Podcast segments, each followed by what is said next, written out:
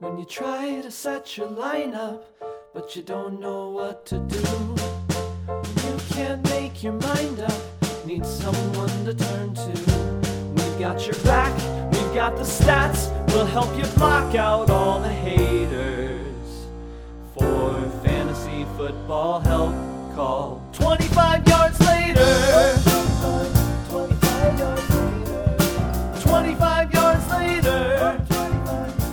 Welcome into another episode of the 25 Yards Later Fantasy Football Podcast. I'm Nick Luciano. And I'm Elijah Motika.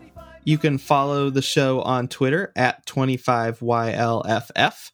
Um, and flashing back to last week, Elijah, um, there was a little bit of contention over the interest in a Monday night football game between Geno Smith and Jameis Winston. Mhm. Um, tell me, how did uh, that game go?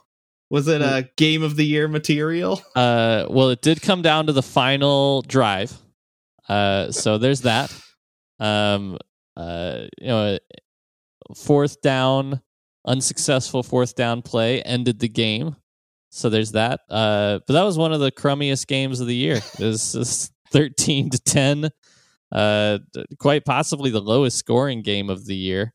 Uh, that's off the top of my head, but I don't, it would be hard to get much lower uh, combined. Um, but yeah, it wasn't the best game. It was also real rainy, which I've been experiencing quite a bit over the weekend up here in uh, Washington. It was that way in Seattle, so it was just kind of gross. It was not, you know, I said, yeah, I'm excited. You know, I, these are two rough quarterbacks and probably you know not the greatest teams right now, but I'm really excited. I think it's going to be a really good game. It wasn't a really good game. the The better team won, but it wasn't a, a really good game. No.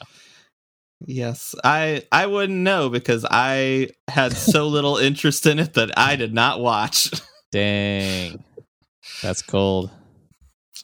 yes, well, hopefully you got a lot of really deep intel on uh the Geno Smith Seahawks that'll give you an edge this week in uh fantasy. I did. Yep, I sure did. I know all the things now. Um, so we are not talking about either of those teams this week. Um, we hopefully do have a good slate of games lined up for you.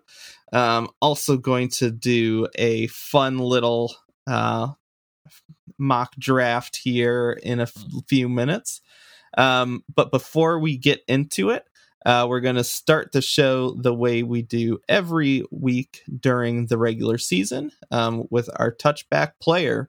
So this week's touchback player award goes to punter Bradley Pinion of the Tampa Bay Buccaneers with seven touchbacks. Congratulations to Mr. Pinion for having the most kicks that that made his opponents start their next drive 25 yards later. You kicked it really far, you kicked it with your feet. You're the touchback player of the week. Congratulations! So, following last week's major bye weeks, um, we've only got two this week. Um, still fairly significant um, teams with, uh, you know, a lot of relevant players between the Ravens and the Raiders. Um, but Elijah, why don't you uh, wrap up or round up some of the news from this past week? Absolutely. Uh, so this week we uh, had not so much news that we've had uh, previously, but still a handful of injuries. Um, so Mahomes took a tough hit and exited the game last week in the fourth quarter, but passed concussion protocol in the game, even though he did not return. So it seems like he'll be okay for this week. Uh, Zach Wilson is going to miss two to four weeks with a strained PCL, and Joe Flacco was traded to the Jets, uh, but will not be active for Week Eight. Uh, so it is Mike White starting Mhm. quarterback for the Jets, I believe. Yes, that is correct. um, whew, Bengals defense looks hot.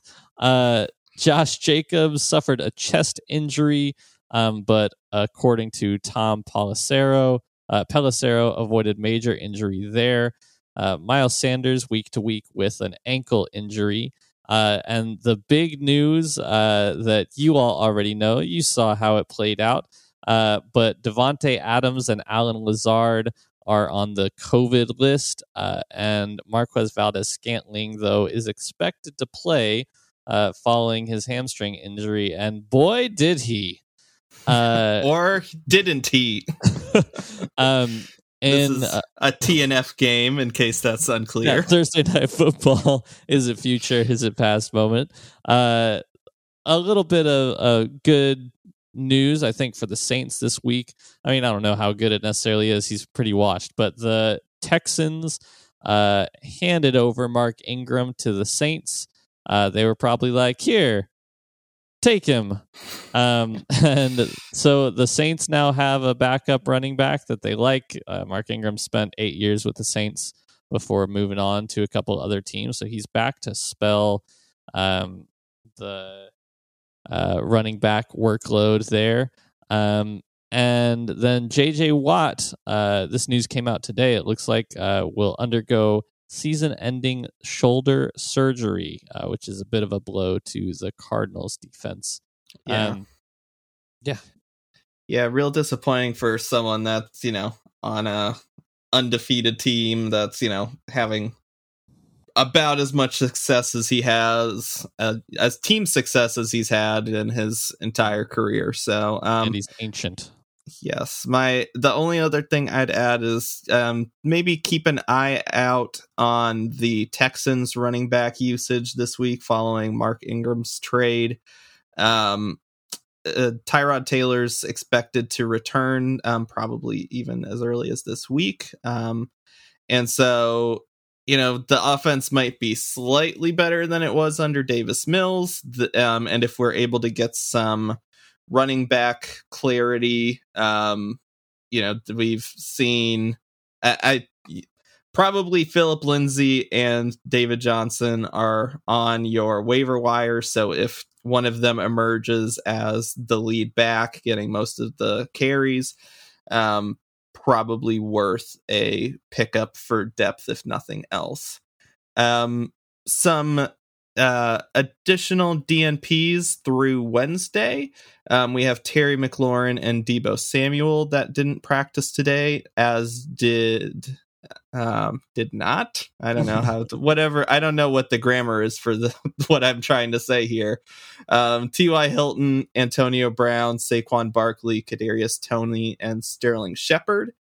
Um and then uh, Rob Gronkowski, Baker Mayfield, Trey Lance, Jerry Jeudy, Dak Prescott, and Michael Gallup all returned to practice. Um, There's some uh, some surprises in that return to practice there. I mean, Baker's shoulder mhm. is broken. Yes. torn.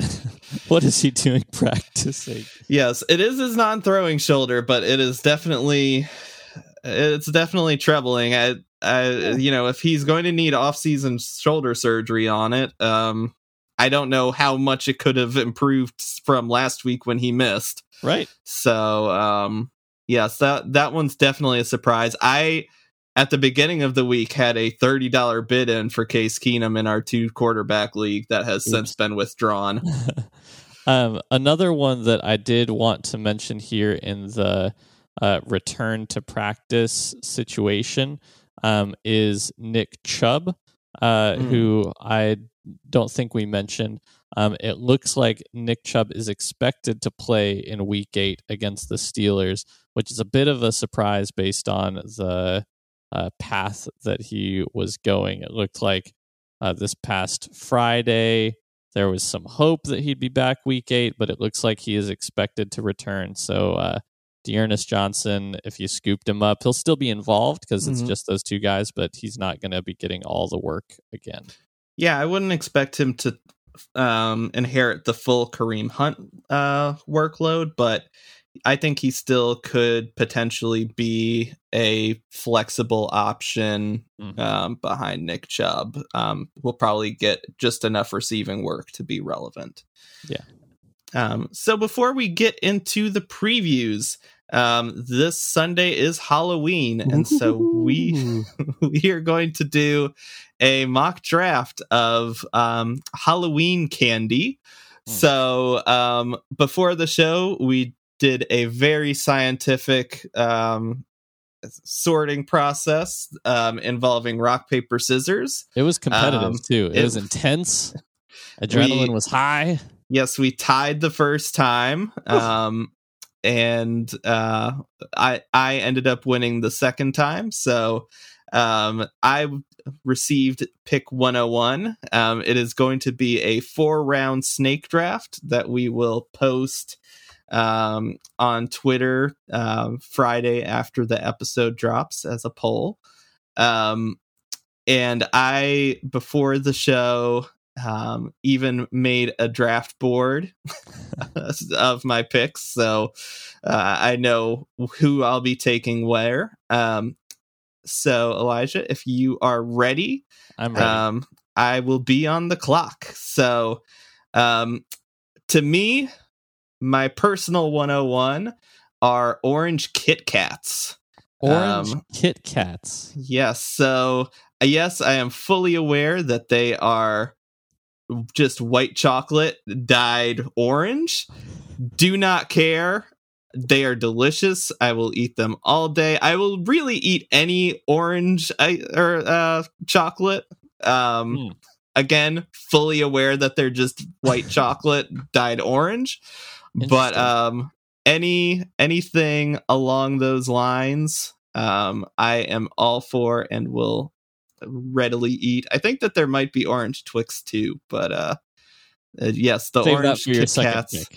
Um, well, I don't remember specifically if that's just something my brain made up. So Mm, Twix are on my draft board, but orange Twix are not. well. um, this is great. Uh, so it's pretty obvious that you are not uh, drafting to win the poll, which I like. Uh, I will. you don't know how many people like orange Kit Kats. I I didn't know they existed, so uh, I, I think that probably says more about me uh, as somebody that doesn't really care for candy all that much. Um, Ugh. or the the holiday, if you will, of Halloween, at least to the the commercialized version of it. I will Uh, be sure to put that in the poll that Elijah does not like Halloween. Vote Nick. Well, I I will love it when you put it in the poll that Elijah doesn't like Halloween, doesn't really eat candy, and then I kick your butt in the poll. It's going to be great. So I am going to draft the clear 101, uh, even though I have never tasted this candy. Uh, that is Reese's peanut butter cups, the clear 101 on every Halloween candy draft board. It's what all the kids are wanting to get in their bag.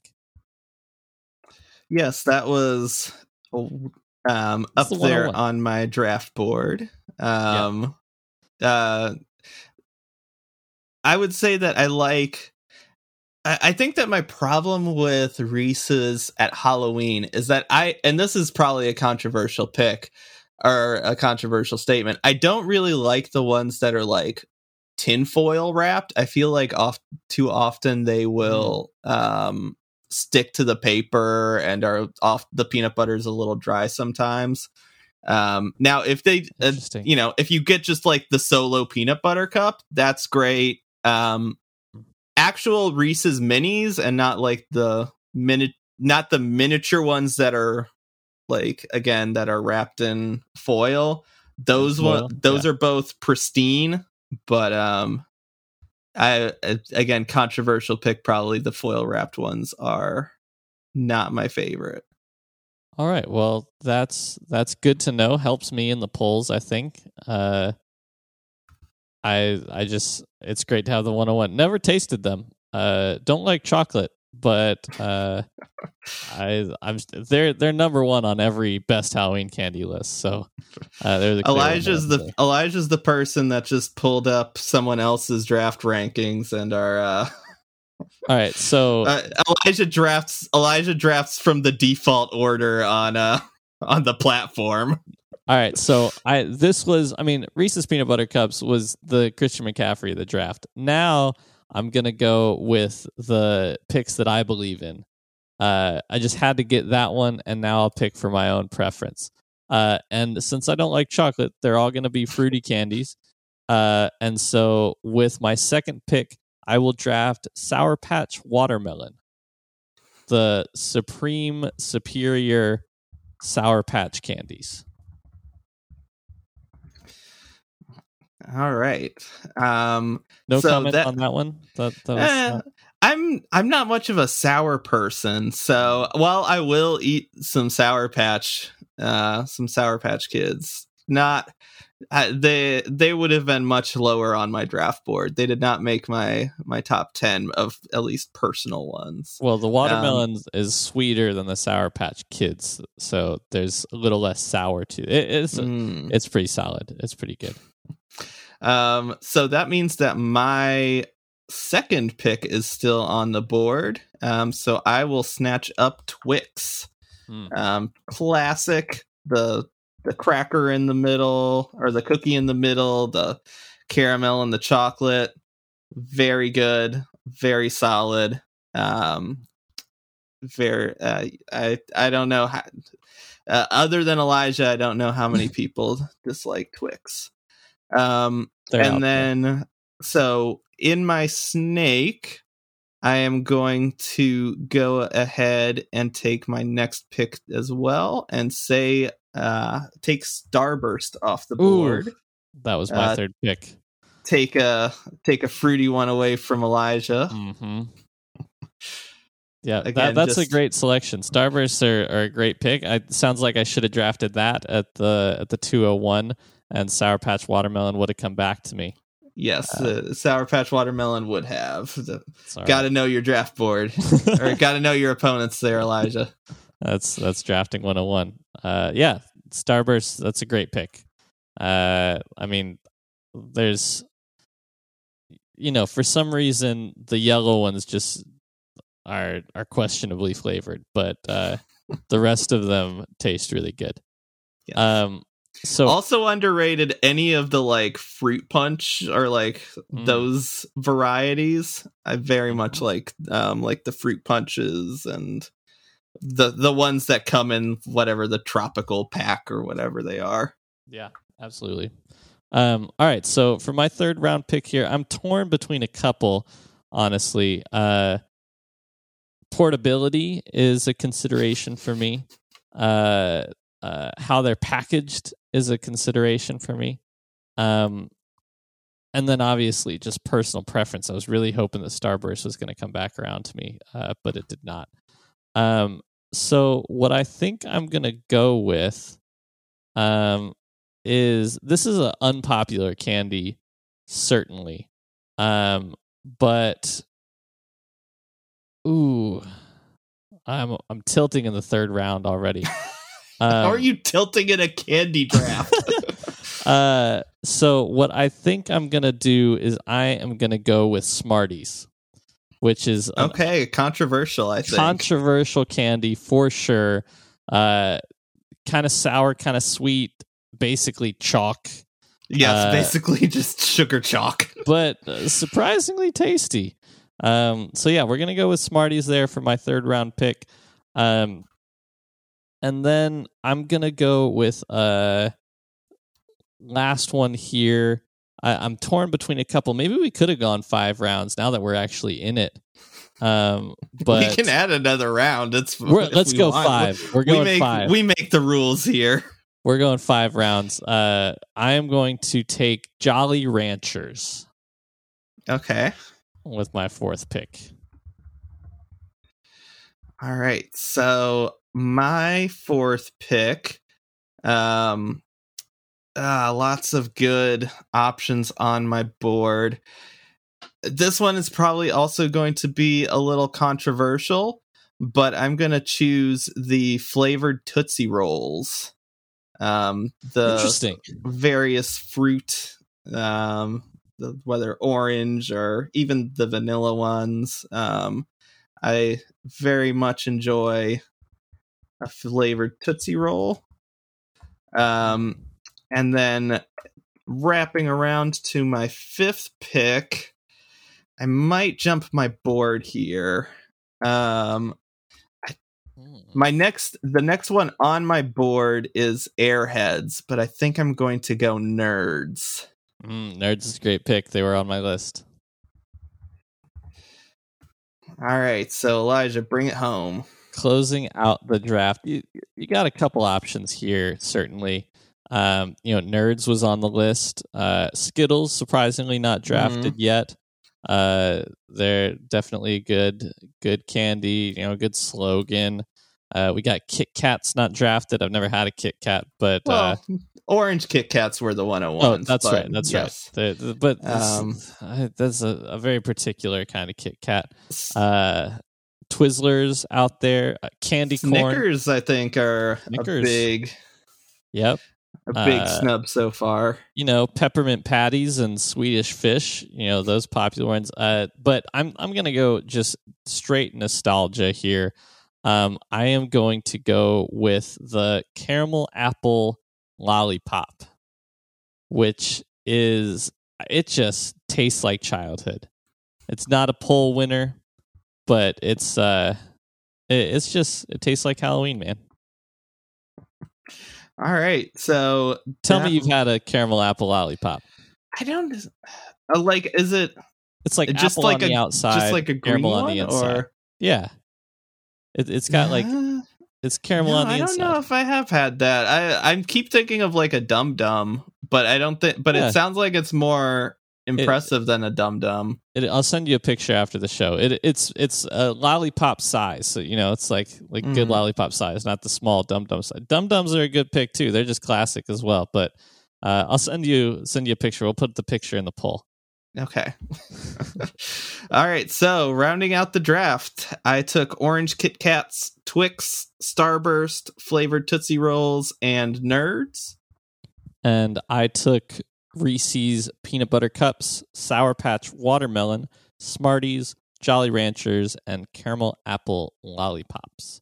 Um, like we said, we will post the poll um, probably Friday after the episode drops and let that run for a few days through Halloween to see um, how many people think that I have the best taste in candy. I mean, seeing as I don't really eat candy, the fact that I'm about to beat you is just really sad. Mm. uh, so let's get into the game, shall we? Yes. Okay. Uh, so we're starting. I get to start this week. Uh, you know, back to football. Uh, I get to start talking about uh the best team in the league. Um, well, the best team in the AFC, technically by record. Yeah, I, I mean, who if, if the playoffs started today, who gets that bye week in the AFC? Nick, who is it? It's the Bengals. Uh, Who who I couldn't quite hear you. Who who was that? It's it's the Bengals. Aha, it's the Cincinnati freaking Bengals. Let's go. Uh yeah, 5 and 2 coming off a just epic defeat of the Baltimore Ravens. They in Baltimore, Ravens could do nothing. It was just it was a beautiful game. Uh, so this week, who do the Bengals play? Uh, not the worst team in the league by record, but probably the worst team in the league by personnel. Everything else. yeah, uh, that uh, they play the New York Jets. They are in New York, uh, so the Jets have that going for them.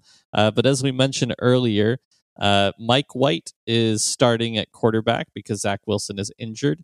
Um, so this is Bengals five and two at the Jets one and five. It is an abysmal forty-five point over under, and the Bengals are favored by ten and a half points.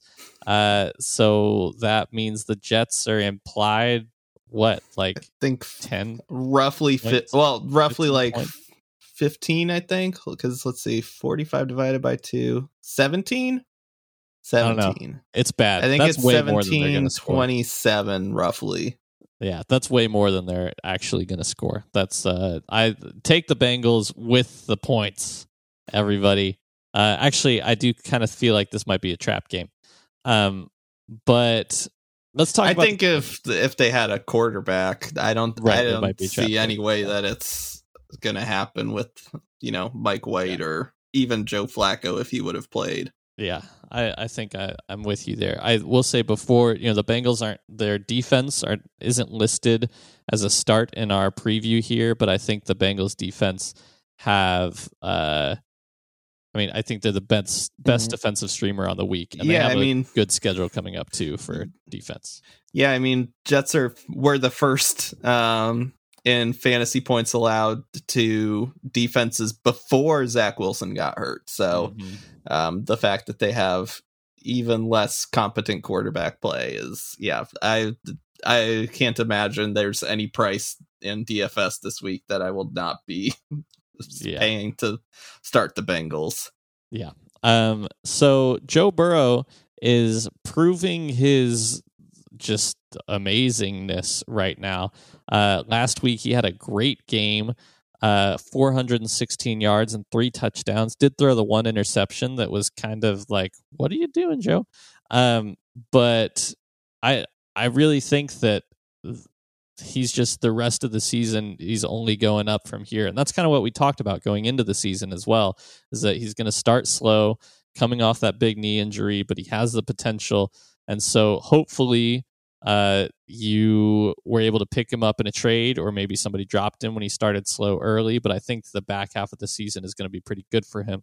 Um, interestingly i think this week may not be his week um, because the jets have that syndrome where they are the best matchup for fantasy running backs and they are not a good matchup for fantasy quarterbacks and wide receivers just because teams don't have to do anything through the air because they're running all over them um, but that said you're starting joe burrow uh, ja'marr chase had over 200 yards last week had a ridiculous touchdown catch that he took from like a 15 yard catch into 75 yards to the house.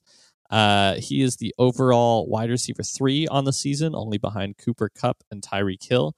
Uh, from Adam Harstad here, uh, Ja'Marr Chase, he set the record for most uh, receiving yards by a rookie wide receiver through their first seven games.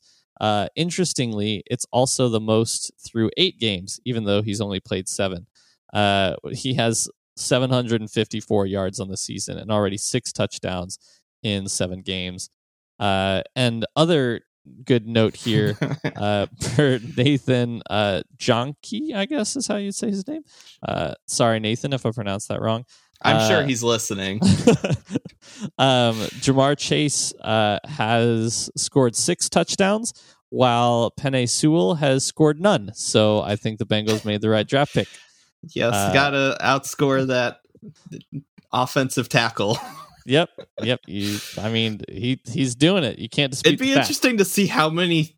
I wouldn't be super shocked if Ja'Marr Chase has outscored the Lions with Penei Sewell on the field. Mm. Yeah, That'd be an interesting one to look at. I I wonder if Ja'Marr Chase has more receiving touchdowns than all of the Lions wide receivers combined. Uh, I- that would I take a bit. Find of, that pretty quickly. So All right, that would take a bit of stat work, but if you can find it, I I would love to see it. Um, so you're starting Ja'Marr Chase; he's a monster.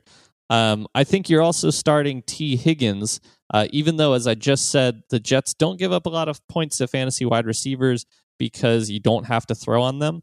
But Tee Higgins last week had 15 targets, which is absolute insanity as far as volume volume goes. Only turned that into seven catches for 62 yards, but you'll take it. Um, and this is a situation where CJ Uzomah last week had two bomb touchdowns that could have gone elsewhere. Um, and Higgins has actually out targeted Ja'Marr Chase in the five games that they've played together. Um, so I think from a volume perspective, Tee Higgins is going to be involved. He only has two touchdowns on the season, but I think he will have more going forward. Um, and then Tyler Boyd, I don't think he's startable when all three wide receivers are healthy. Uh, did you find that stat? You have something for us? I did. So the Lions have. So again, Ja'Marr Chase has eight receiving touchdowns. The Uh, Lions six have receiving touchdowns. six receiving touchdowns. Yes, the where the eight number came from is that's how many passing touchdowns Jared Goff has. Um, Mm. So those have have gone. Interestingly, there is a four way tie for first. um, for the Lions receiving touchdown leader, uh, D'Andre Swift, Kalif Raymond, TJ Hockenson, and Quintez Cephas all have two receiving touchdowns, and those account for the only players on the Lions that have a single receiving touchdown. So what I heard there is that the Lions wide receivers have combined for four touchdowns this season. Um, yes. Let's go. Ja'Marr Chase is a monster, and the Lions are bad. Uh, so uh, back to the Bengals here. Tyler Boyd, not a start this week. I honestly don't think he's a start any week uh, that all three wide receivers are healthy. He still got seven targets. There's a lot of volume to go around, but he turned that into four receptions for 39 yards um, and has had basically no production with T. Higgins in the lineup. Um, I have a you know the final pass catcher here. I have a bit of a public apology to make to CJ Feet for Hands Uzomah.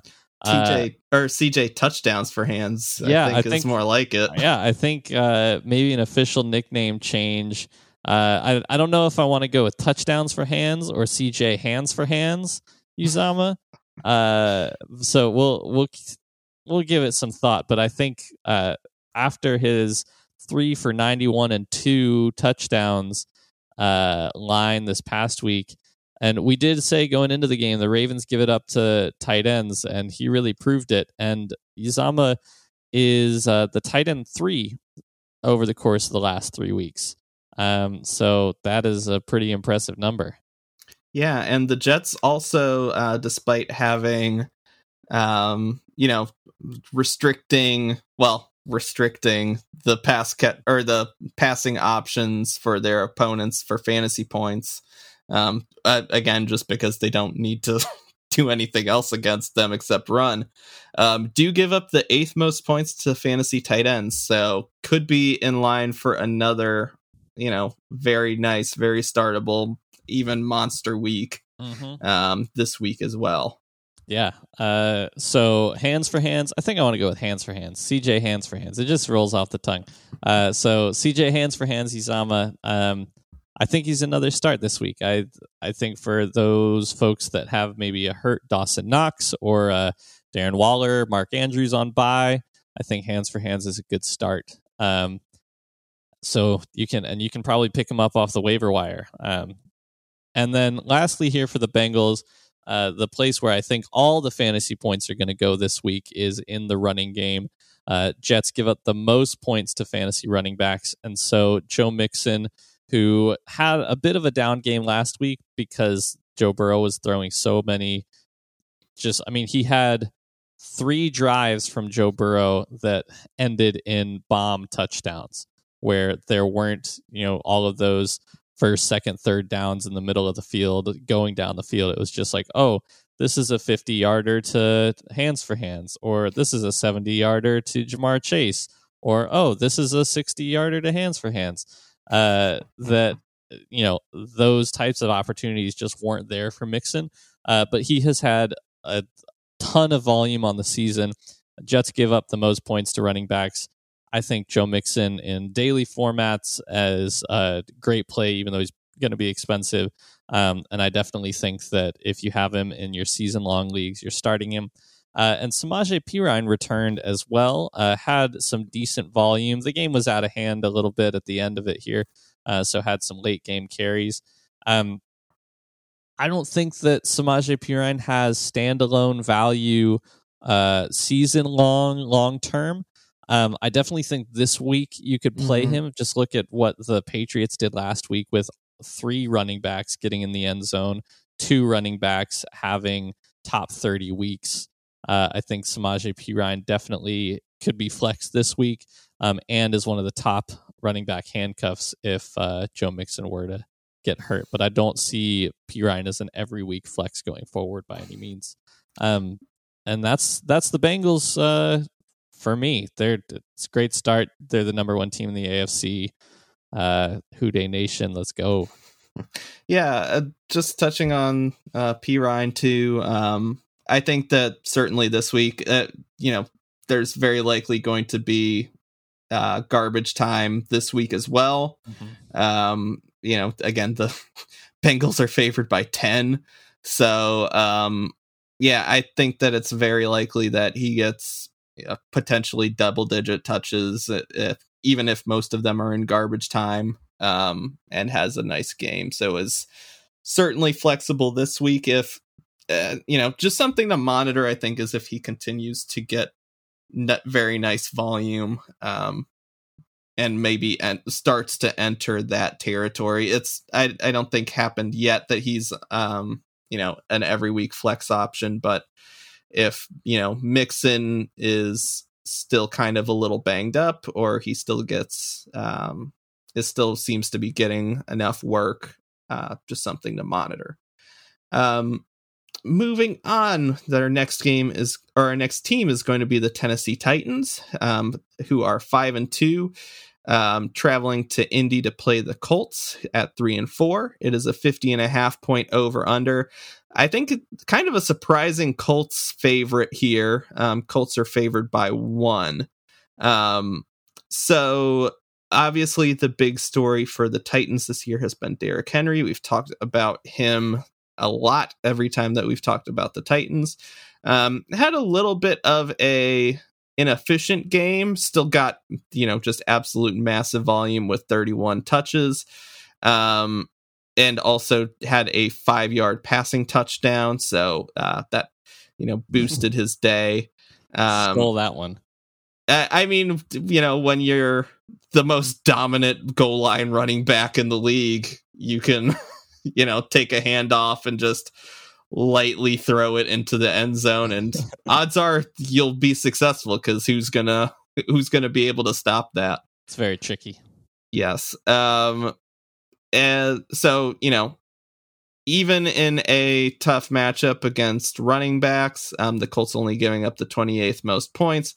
Doesn't matter. Derrick Henry will more than likely, if uh, you challenge for uh, you know 30 touches uh, with all the good things that come along with that um a little uh bit more yeah i uh before we get off of talking about Derrick Henry, I just wanted to say, like, the this dude has over a thousand yards already. Like, well, has, a thousand total yards, right? Yes. He has over. Does anybody else in the league have over a thousand total yards? Um, I'm willing to bet not. I don't. I don't think so. Uh, I mean, except I guess quarterbacks for passing yards, but yes. like, it's just it is ridiculous. He has already 18 receptions on the season, uh, which is more work than we'd expect. He has 150 receiving yards, 869 uh, rushing yards here and already 10 touchdowns and we're not even to the halfway point of the season it's just uh, it's it's ridiculous i just everybody knows that Derrick Henry is ridiculous but yes the probably the most obviously the rushing work is just ludicrous but mm-hmm. probably the most underrated part of his season is that receiving work he's only one reception off of his career high yeah, um that's, that's and fun. we're not even halfway through so if Derrick Henry can add 45 receptions to a possibly second 2000 yard rushing season like look out yeah um Ridiculous. it's going to be absolutely dominant fantasy season um Ryan Tannehill, his quarterback, um, has picked it up a little bit since a slow start. Still um, a quarterback two at this point but certainly is a streamable option this week against a Colts team giving up the 13th most points to fantasy quarterbacks. Um, if, as for his receiving options, I think AJ Brown uh, is, you know, the easiest, um, you know, add auto start basically. Had a monster game this past week. Um, Julio Jones is a little bit trickier. Um, obviously, the Titans got up big very quickly against the Chiefs. So, um, only ended the game with four targets, though I do think he had um, Coming long off a re- hamstring injury too. Yeah, um, it was coming off a hamstring injury, so obviously wanting to, if you have him, want to monitor his health. Um, I I think watching the game, I think he did have a relatively long pass that was called back um, by penalty, so could it certainly could have had a better game. Um, I, I think he is certainly. I, I would probably put him more in a wide receiver three range right now, Mhm. um, especially with his health, but is definitely a high upside option as well. Uh, there's I, of wide receiver threes, I would probably put him probably ahead of most wide receiver twos, which I know is counterintuitive, but um, you know, he has kind of a low floor with the injuries um right now, but and, also just the running stop. You know, the Titans are a run heavy team, as uh, hinted at Derrick Henry's existence. But um, uh, you know, Julio, I think, uh, while you have to expect somewhat of a lower floor, um, also has monster upside as well. Um, not really considering uh mu- many of the other pass catching options at the moment. Uh, Nick, Nick Westbrook Keen, um, Goose last week is really only relevant if one of the other players are hurt. Um, I will say if you're looking for a tight end, maybe uh, you know Anthony Firkser had gotten some pop in over the off season, but someone to maybe keep an eye on. He's not he hasn't entered even probably tight end two range yet, but uh, MyCole Pruitt um, had two receptions, 27 yards, but a touchdown last week, um, and has two touchdowns on the season. Um, has outgained uh, two players that are presumably ahead of him on the depth chart, both last week and on the season in Firkser and Geoff Swaim. So, um, just something to keep an eye on. Um, not again, not in tight end two range yet, but um, is probably of the uh, tight end options the one to own. Yeah, uh, I would uh, just. I mean, I feel like MyCole Pruitt wasn't even invited to the dumpster fire yet. like, I I don't know. I I think there are much better options, certainly. Yes, Uh, but worth the. Um, I mean, worth the peak, but don't. none of uh, them ju- are. just oh, yeah, side eye. Yeah, none on, probably uh, uh, really none of them are worth rostering at the moment. Mhm. Um so like if you've been hanging on to Anthony Firkser for some reason, um you know, uh, a pretty easy drop. Um but you know, just something to keep an eye on um because he has of the tight ends even though he's getting the least snaps and is like actually listed as third on their depth chart has been the most productive of the three on the season. Right, so like, that like that's it. just all I'm really saying is you know, uh, none of them really worth rostering. But if you had to, if someone like was like, uh, you have to roster a Titans tight end or I'll kick this puppy. I would choose MyCole Pruitt. All right. Uh, if that's the bar, I'm totally with you. okay. Um, all right, let's uh shall we dive into the next uh the next team here? We shall. Let's do it. So a team that we haven't really gotten to talk about too much on the season uh is the Denver Broncos. Um and I guess not too surprising that we haven't talked about them much uh cuz a lot of middling options here um led by the always unspectacular Teddy Bridgewater. Um, but I think there are a number of fantasy options, and particularly this Mhm. week is worth a chat about their uh, wide receiver corps. Um, but so this week, the Broncos they're three and four. They're playing the Washington Football Team, who is two and five. Another pretty despicable over under of forty four points, and the Broncos uh, are favored by three. Uh, which I think makes sense. I definitely picked the Broncos to win this one, um, certainly at home. Uh, and, you know, they're playing the Washington football team. So there's that. Um, Teddy Bridgewater is who Teddy Bridgewater always has been. Um, and that's kind of all there is to say about that, about that guy. I do have one thought. So, Okay. Washington football team gives up the most points to fantasy quarterbacks. Could Teddy be a viable streamer this week? Sure. Uh, if you know players like Kirk Cousins and Carson Wentz aren't available to stream in your league, uh, then I guess so. I I mean I think the the matchup. I mean, or even Daniel Jones. I'd probably rather you know against Kansas City. I'd probably rather have him than Teddy. Uh, so he's maybe a fourth or fifth streamer, but I I could squint and see it. Cool.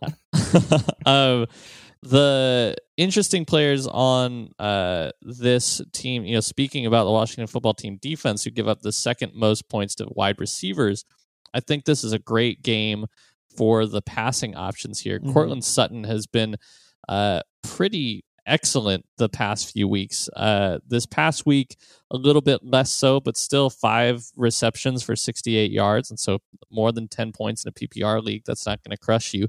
Um, he has been doing this without Jerry Jeudy. Um, and it looks like Jerry Jeudy might be back this week. Uh, maybe one more week, we think.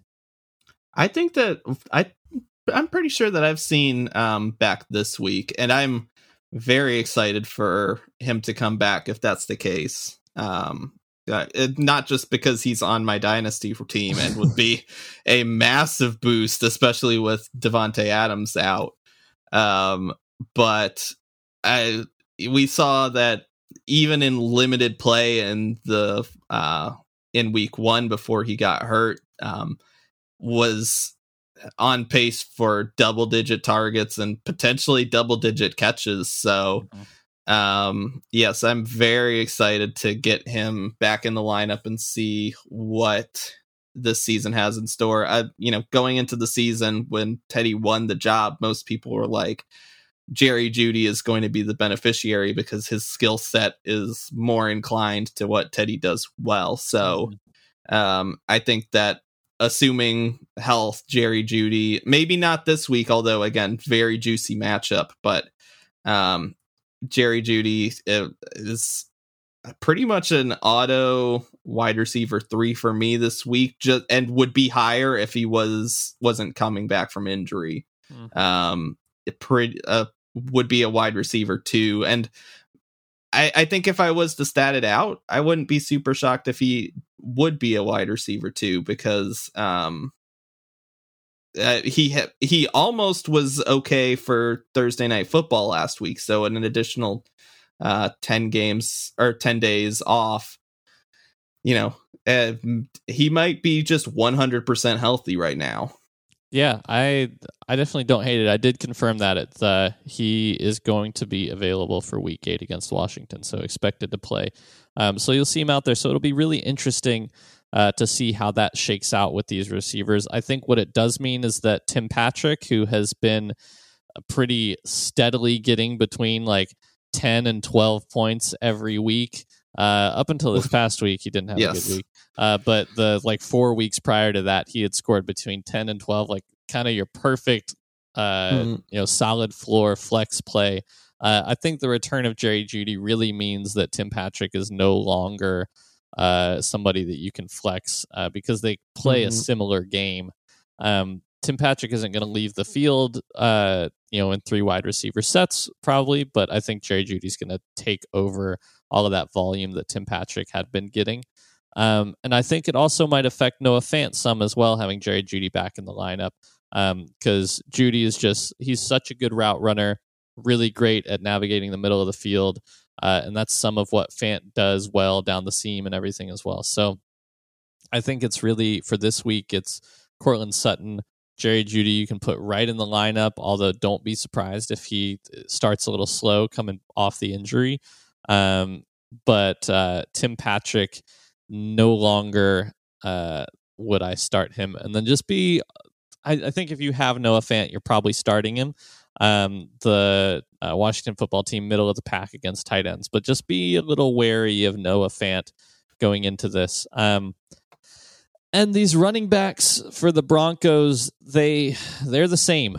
Uh, it, I mean, like on the season, there Melvin Gordon has 350 rushing yards. Javonte Williams has 320. Melvin Gordon has uh 15 catches for 133 yards. Javonte Williams has 20 catches for 122 yards. Uh, they are within 10 rushing attempts of each other. They're within three targets of each other.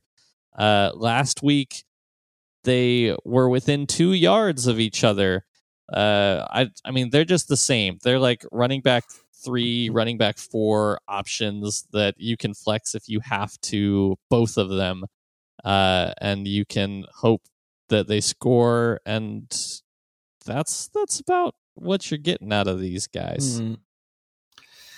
Yeah, um, I wish that there was as a Melvin Gordon uh, manager. both of I wish us. that there was a uh, was a little bit more separation, but um, I, and uh, so far, you know, the presumed Javonte Williams, um, you know, takeover hasn't quite happened. Um, and hopefully for both of us, it doesn't happen. So um yes uh that's just going to be kind of muddy through the rest of the year probably um and then only other thing i'd add is noah fant um even with jerry jeudy um coming back fant is the tight end six on the season so i don't Yeah, I, I not sitting him. suspect that you're not sitting the tight end six. So, uh, you know, tight end six is not really that impressive because it's probably like, you know, would Five be like 39, like last week was. for Yeah. Um uh, it's probably like the 20th player at another position Um, go with like 30th player, but uh, yeah, It's not good. yes the, the tight ends are so shallow that you, you just have to go with it um so we are going to take a quick break and we'll be back on the other side of the ad Hey, this is Charlie, Triple C, from Brevity Box, a new and interesting podcast from the Ruminations Radio Network. If you're a fan of podcasts, we have a lot of great content to offer. Come check out our diverse group of podcasts and hosts at ruminationsradionetwork.com. and we are back. Um, so I am going to talk about the Atlanta Falcons three and three, um, versus my Carolina Panthers three and four. It's a again kind of gross forty six point over under. Falcons are favored by three. I will very much try to just focus on the Falcons and not turn this into a lengthy rant about the Panthers, their direction and leadership. Um, it'll Don't it'll it. be painful though. Um, I'm sure it'd be great content, but it also it would make you. It, it'd make it tough to sleep. It'd make your heart hurt. Uh, it would just. um, it, it'll good be a health. two-hour podcast. Yeah, um, bec- before we even get to the remaining games. um, so um, I think that probably most um of the truly relevant players are in play here. Um, Matt Ryan, I think, is a rel- is a viable streamer. Has long tortured the Panthers. Um, has certainly slowed down a little bit this year, but is coming off of a solid game where he had 336 yards passing and two touchdowns. Um, Panthers, while their defense has been good this year, um, are still giving up the 15th most points to fantasy quarterbacks. So um, they're you know middle of the pack against uh, quarterbacks. So uh, there are points to be had. I think that the most interesting start sit decision is going to be Cordarrelle Patterson. I you probably can't sit him um if you um have been, you know, just soaking up those basically free fantasy points that he's been just racking up this year. Um, but the Panthers are the toughest team against fantasy running backs um, in the league. So, Is it Uh, a running back though? well, he did have 14 rushes this past That's week. So, um, compared to just five targets. Um, but is certainly a a uh, versatile enough player to where maybe he's able to exploit the Panthers a little bit. I do think I think Shaq Thompson is supposed to come back, their linebacker, so that might um you know take away some of Patterson's opportunities. Um but uh yeah, he's probably the most iffy prospect where, you know, has had just a fantastic year. Um but I could either see him struggling this week or just absolutely going off. I really couldn't tell you Nobody which, knows.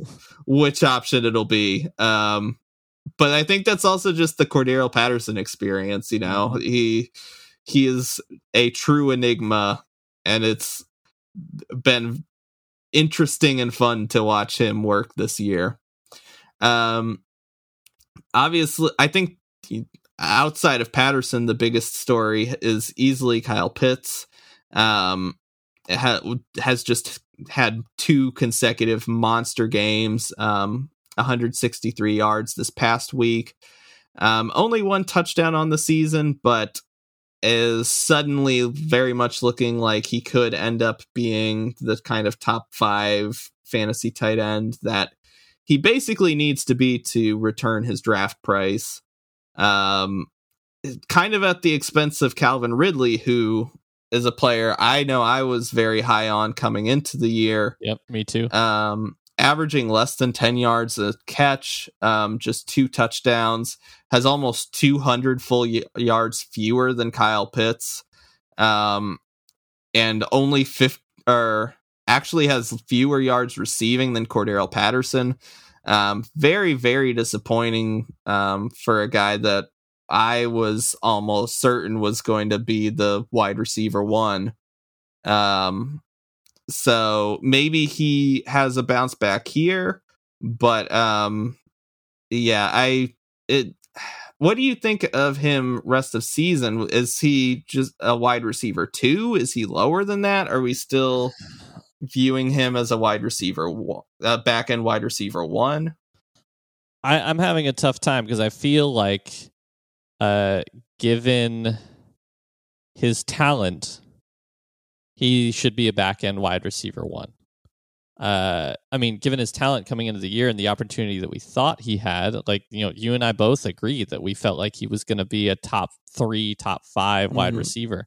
Um, I you know have him on some of my fantasy teams, and I am really just hoping that he keeps producing more. But he's had a really tough start. I think he's somebody that you could probably uh, get on the cheap if you wanted. Uh, I think he's a wide receiver two at worst. I think that's his floor is a low end wide receiver two, um, and so you could probably pay that type of value to acquire him right now.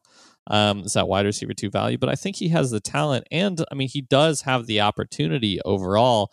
Especially if Cordarrelle Patterson is shifting into more of a running back role here, uh, and taking away less of those receptions, um, then I think that uh, that he has the room to go up from here. Uh, it's definitely been a disappointment so far. Mm-hmm. Yeah. Um, so he's definitely kind of, I think, the trickiest decision here. Um, the other decisions not particularly tricky. Um, I don't think you're Start not no starting Mike Davis. Um, Are you Russell Gage- Mike Davis? Uh, I mean, so I was a lot lower on Mike Davis coming into the season than you were. Best Um, fantasy friend. Yes. Um uh, so luckily I drafted him nowhere cuz I wasn't particularly interested. Um I Uh, yeah, I think he's probably a drop. I mean, just four touches this last week. Um, uh, only 88 receiving yards through, uh, you know, this point in the season. Um, when that's supposed to be a major part of his game. Um, I've just, uh, you know, as a Panther fan that watched him last year, he had, you know, a couple, he, had solid production and a couple runs that were nice because he, you know, kept churning through some hits, but um I was can couldn't say I was super impressed watching him last year. Um and it seems like the Falcons are not particularly impressed with him so far this year or he wouldn't be losing so much work to Cordarrelle Patterson. Um Russell Gage had a nice game this past week six targets, four receptions, 67 yards, and a touchdown. Um, uh, pretty much all of those numbers are good for like almost half of his season long production, though. Um, he has 15 targets, nine receptions, 95 yards, and a touchdown on the season. So, yeah, most of that production happened this past week. Um, I guess it's something to monitor just in case um uh, you know he can string a couple of games in a row maybe he comes uh you know makes it onto the wide receiver 4 radar but um none of the other options are particularly worth rostering um including Russell Gage unless he's able to string some more uh nice games together um, any last thoughts on the Falcons? No, I I think that's it. It's I I don't yeah, Russell Gage, I think with the uh the rise of Kyle Pitts, uh it's just it's Cordarrelle, it's Ridley, it's Pitts. Uh mm. maybe not in that order. Um but yeah, I don't think there are any other options that you could start with any sort of confidence from the Falcons. Um, from uh, one NFC South matchup to the next. Uh, next team here we're going to talk about is the six and one Tampa Bay Buccaneers. They're taking on the four and two New Orleans Saints, coming off just a fantastic Monday Night Football performance. Uh, this is a fifty point over under. Uh, Bucks are five and a half point favorites on the road. Um, and this is kind of interesting. The Bucks going into the season, we felt like we had them pretty well figured out, uh, and they've gone through some not as far as record goes because they're six and one here, but as far as fantasy production goes for their players, uh, there's been some unexpected twists and turns. Uh, not unexpected from Tom Brady, who is a top five quarterback on the season here. Um, and by top five, I mean quarterback one on the season. Um, so I mean nobody drafted him as the QB one, but uh, I don't know. He's just he uh, will never get old. apparently, I, I, mean I don't know how else to say yeah, it. I think a Frank forty-five Gore, touchdown pace will do that. And will make yeah. you the quarterback one. So I, I mean, I, I think did Frank Gore hand off his just invincible old man strength to Tom Brady when he left? I think Tom Brady lent it to Frank Gore. Oh, he just lent it to him for a little bit, and now Frank yeah. Gore gave the rest of it back.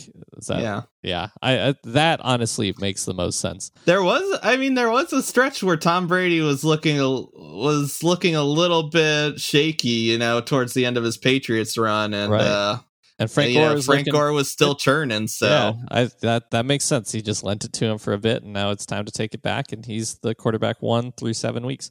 Uh, yeah. So who's start Tom Brady?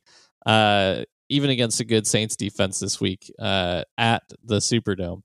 Um, a player that I think is, and the Saints are good against quarterbacks too. Uh, so I I mean, the Saints are good against everyone except for wide receivers.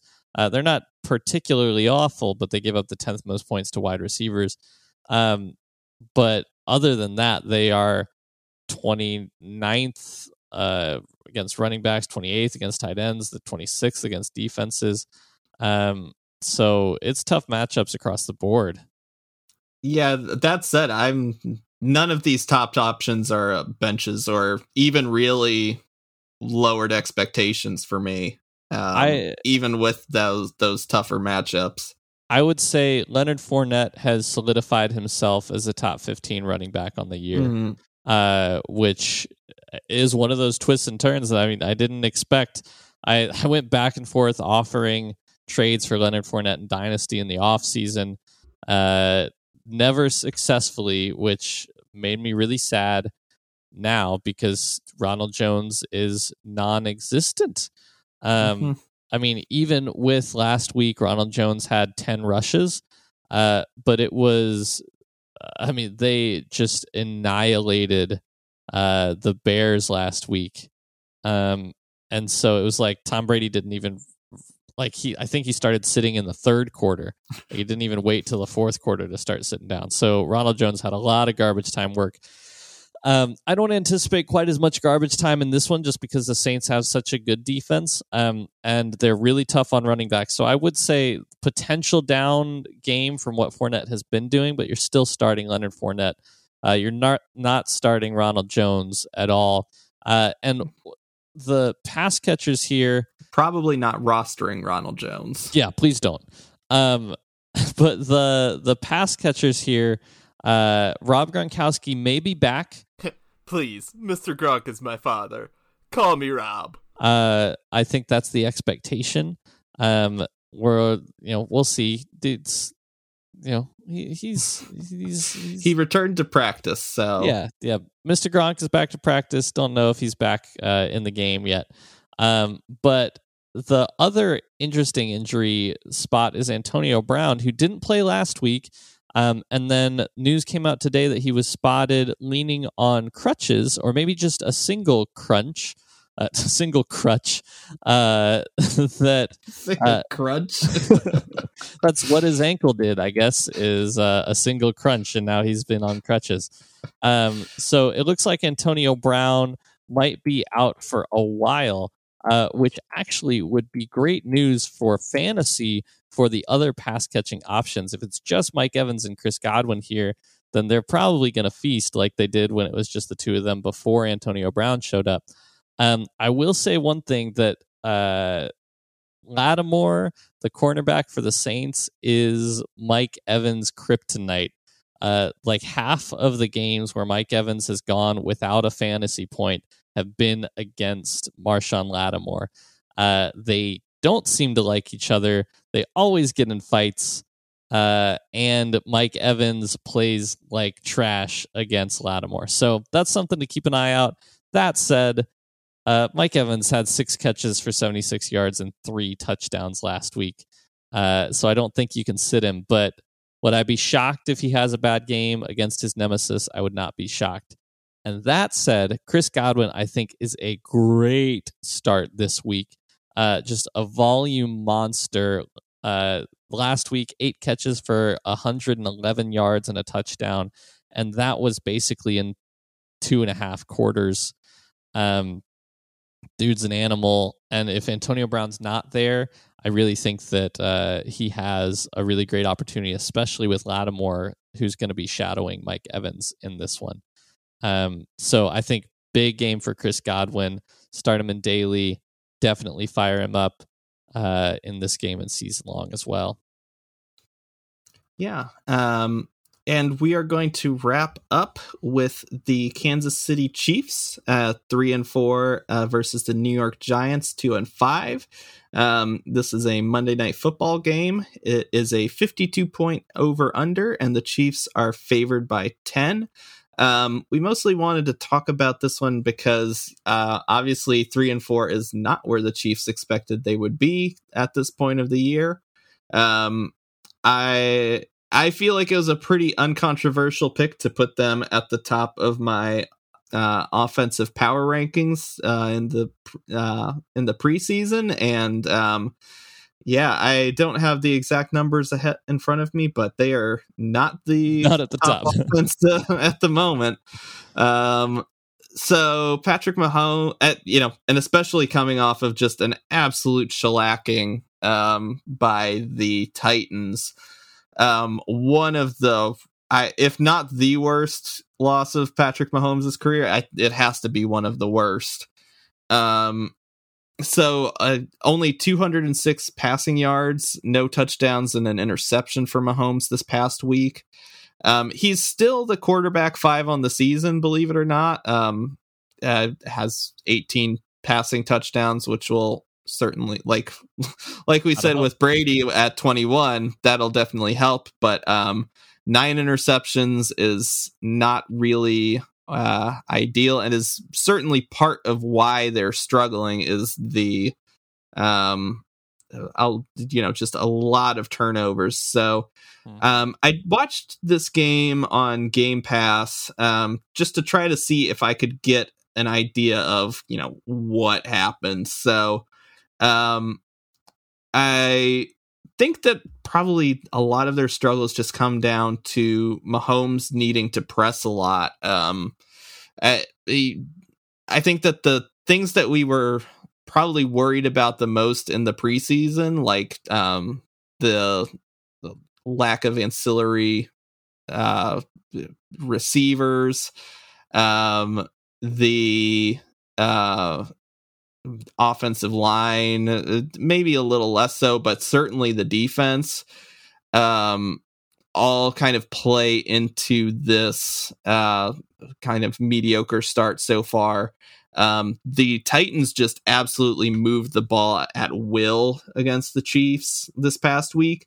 Um, the Chiefs didn't start their second drive until there was less than a minute left in the first quarter Oof. and they were down already down 14 nothing because they just had like a drive um, that stalled out after um, a couple first downs uh, earlier in the quarter so um, you know if you have a if you take the kickoff to start the game 80 80 yards 75 yards um and take 5 minutes off the clock and then go like 97 yards Mhm. um and really not have any issues on either drive you know you're you're not going to the other team's not going to have a whole lot of chances to uh, do a lot on offense and that was certainly the case this past week so once they stalled out that second time um you know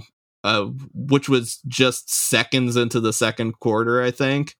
Um they they really didn't have much of a shot. The titans moved the ball pretty effortlessly a third time and it was that that's pretty much all she wrote. Um, so the defense is a has been a super problem and is certainly a reason why Mahomes is needing to press a little bit. Um, also, something that stood out um, were penalties. So, um, in previous seasons, the Chiefs have struggled with penalties. They were first in 2018 and fourth in 2020. Um, and that really stood out as well was that both on offense and defense, they gave up a lot of penalty yards, seven penalties for 77 yards. And I think at one point they almost had as many penalty yards as they did like offensive yards. So, Ouch. um, yeah, they uh, uh, on both sides of the ball were either missing out on nice first downs, um, or you know, chunk, uh, not really chunk plays, but there were several plays that were brought back by penalty that had solid gains. Um, and then on defense, uh, you know, penalties that gave up uh, that gave the Titans additional opportunities to hang on to the ball. Um, so, yeah, just one game. I don't know 100% if it's a microcosm of their larger struggles, but that was what I, the kind of things that I saw was that the, you know, secondary receiving options weren't particularly good. Um, the defense was atrocious. Um, and penalties on top of that really sunk them. Um, uh, that said, like I said, Mahomes still the quarterback five on the season. Uh, I don't see a universe where you're not starting Patrick Mahomes this week. The Giants are middle of the pack pretty much against every position. Um, so I think that this is very much a bounce back position for Mahomes. Just, you know, wanted to give my little diagnosis of what I'm sure plenty of smarter football minds have already figured out. um, so on as far as other options, um, you're starting certainly the next three players. So uh, Darrel Williams, I think, will be fine. He was, um, it just didn't, they got down so quickly that um, he didn't have a whole lot of opportunities to rush the ball. He did look nice uh, when he was receiving the ball, um, but also they just ran so few plays because the uh, the Titans just dominated time of possession. Um, so I I think Darrel Williams uh, resumes his place as a high end running back two this week. Um, Tyreek Hill, um, I think you know if Mahomes has a good game this upcoming week, will be one of the chief beneficiaries. Um, the chief beneficiaries. Heh, I didn't even mean it. Um, just six for 49 this past week. Um, did add an 18 yard rush. I think, uh, you know, Tyreek Hill has up and down games that the he'll be totally fine. And I think is probably a candidate for a explosion game this upcoming week.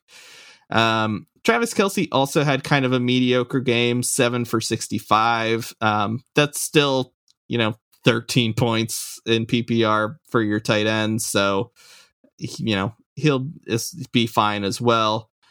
Um, as for the secondary options, I think that while I'm still very unenamored with him, I think Mecole Hardman has at least approached rosterable um, and potentially flexible range um, because he's finally getting targets and receptions. Um, whether he should be another another question, but um, 30 catches on the year, 40 targets, um, 200 yard, 289 yards, which is surprisingly less than 10 yards a reception. But um, I think that he the the target volume has been enough to where um, as like a wide receiver four, he has entered flexible range. Um, the other options, um, uh, probably not rosterable, though I would like to point to Byron Pringle, um, who has had a couple of nice target games as well. Um, had six targets for five catches and 73 yards this past week. Um, it, to me, it feels like Pringle has passed uh, Demarcus Robinson as their wide receiver three. Um, but at the same time, Robinson played way more snaps than Pringle, um, 79% to 47%.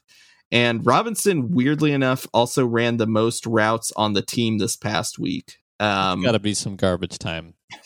I uh, right? uh, probably, but uh, I looking back, Mahomes got injured a lot later than I had thought he did. It was like pretty late in the fourth quarter. I think there was only like one or two more drives that um they had with uh Chad Henne, I think of all people. Yeah. Uh, it's shocking that he's still in the league.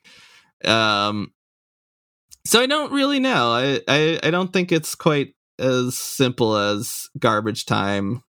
Uh, but at the same time, it makes no sense that Demarcus Robinson is leading this team in in routes run for uh, uh, on a team with Tyreek Hill and Travis Kelce. So, right.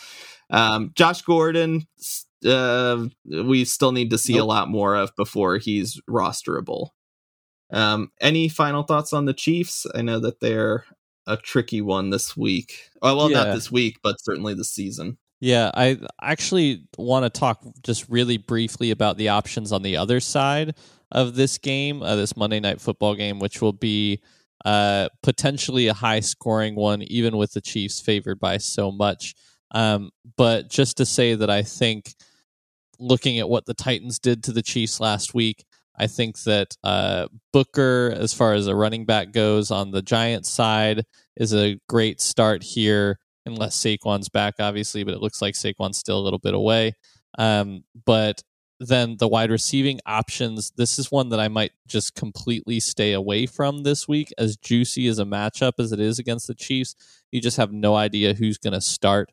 Mm-hmm. Uh, if mm-hmm. Sterling Shepard does start, then you're playing him, but you really need to know by Sunday uh, before yeah. the games because you don't want to have to pivot to a Byron Pringle, John, John you know, Ross, right, or a John Ross, or uh, Dante Pettis, even even though he scored last week. But you know, I I really think that from the passing game perspective, I might be avoiding it completely just because there's so much uncertainty. Even though if they play, Kadarius Toney could have a good game, Sterling Shepard could have a good game, Darius Slayton will play. Uh, but if the other guys play, then I don't want to start Darius Slayton. So it's just kind mm-hmm. of a, a mystery on the other side, even though the Chiefs defense gives up so many points. Um, but Daniel injury, Jones, pro- yeah. I, even with the all the receivers down, I think Daniel Jones would be a streaming option this mm-hmm. week. Yep, I agree with you on that. All right, so let's wrap up with our speed round. So Malcolm Brown, running back for the Dolphins, was placed on injured reserve this past week, uh, meaning that Myles Gaskin might finally get some consistent opportunities. Uh, Gaskin more than doubled Salvon Ahmed's snaps and nearly doubled his opportunities without Brown. So um, I, uh, at least as long as Brown is injured, I think I am very much back in on my BFF Myles Gaskin. Uh, Rashod Bateman, rookie wide receiver for the Ravens. I think he's worth a stash. Uh, he, he, had six targets in each of his first two games, started the season injured, um, and he looked really good doing it with those six targets each time. Even though he's on bye this week, I think that you could stash him a week early so that you don't have to worry about dropping any fab or burning any of your waiver priority to get him next week uh, and could potentially have a second half breakout on your hands at wide receiver. Um, per Kyle Borgognoni, the of the fantasy footballers team, um, Cooper Kupp has already tied the NFL record for the most games with nine plus receptions and two plus tar- or touchdowns in a season with four. Um, he is the wide receiver one in PPR by 40 full points. Um, dude is a monster. Yeah, he's the Derrick Henry of the wide receiver position. yes. Um, so we're one week one week early here, uh, but with defensive streamers, it's good to look ahead. Uh, the Colts defense has Tennessee this week, uh, so that's not the best matchup. But the two weeks following, they are home to the Jets and home to the Jaguars, which is about as juicy a two week stretch as you could ask for. So the Colts defense could win you those two weeks. So stash them now and then reap the benefits in weeks nine and 10. I'm actually even going to, in one league, start them um, just so I don't have to roster a second defense through this um, tougher matchup against the Titans. Yeah, and they're at home um, and it could be okay. Yeah. Um, and speaking of the Colts, uh, Michael Pittman is the 16th most res- expensive wide receiver in Yahoo DFS this week. Um, and I think he is going to feast against a Titans team that is allowing the most points to wide receivers. Um, and that is our show. So I am Nick Luciano, and you can follow me on Twitter at Nick G Luciano. And I'm Elijah Motika. You can follow me on Twitter at Elijah Motika. And be sure to follow the show as well at 25YLFF. Be on the lookout for that uh, Halloween candy draft that we did so that you can vote for me. Uh, and be sure to rate and subscribe anywhere you listen to podcasts. Yeah, and maybe when you rate and subscribe, you know, leave a com- uh, leave a comment review, a review too, yeah. listing listing your favorite Halloween candy and how Elijah is weird and doesn't like chocolate. um so yeah, once again, thank you all for listening and we will see you 25 yards later.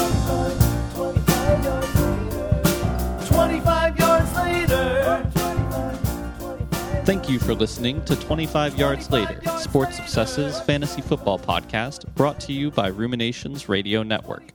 Audio editing by Mitch Proctor and music by Elijah Motika.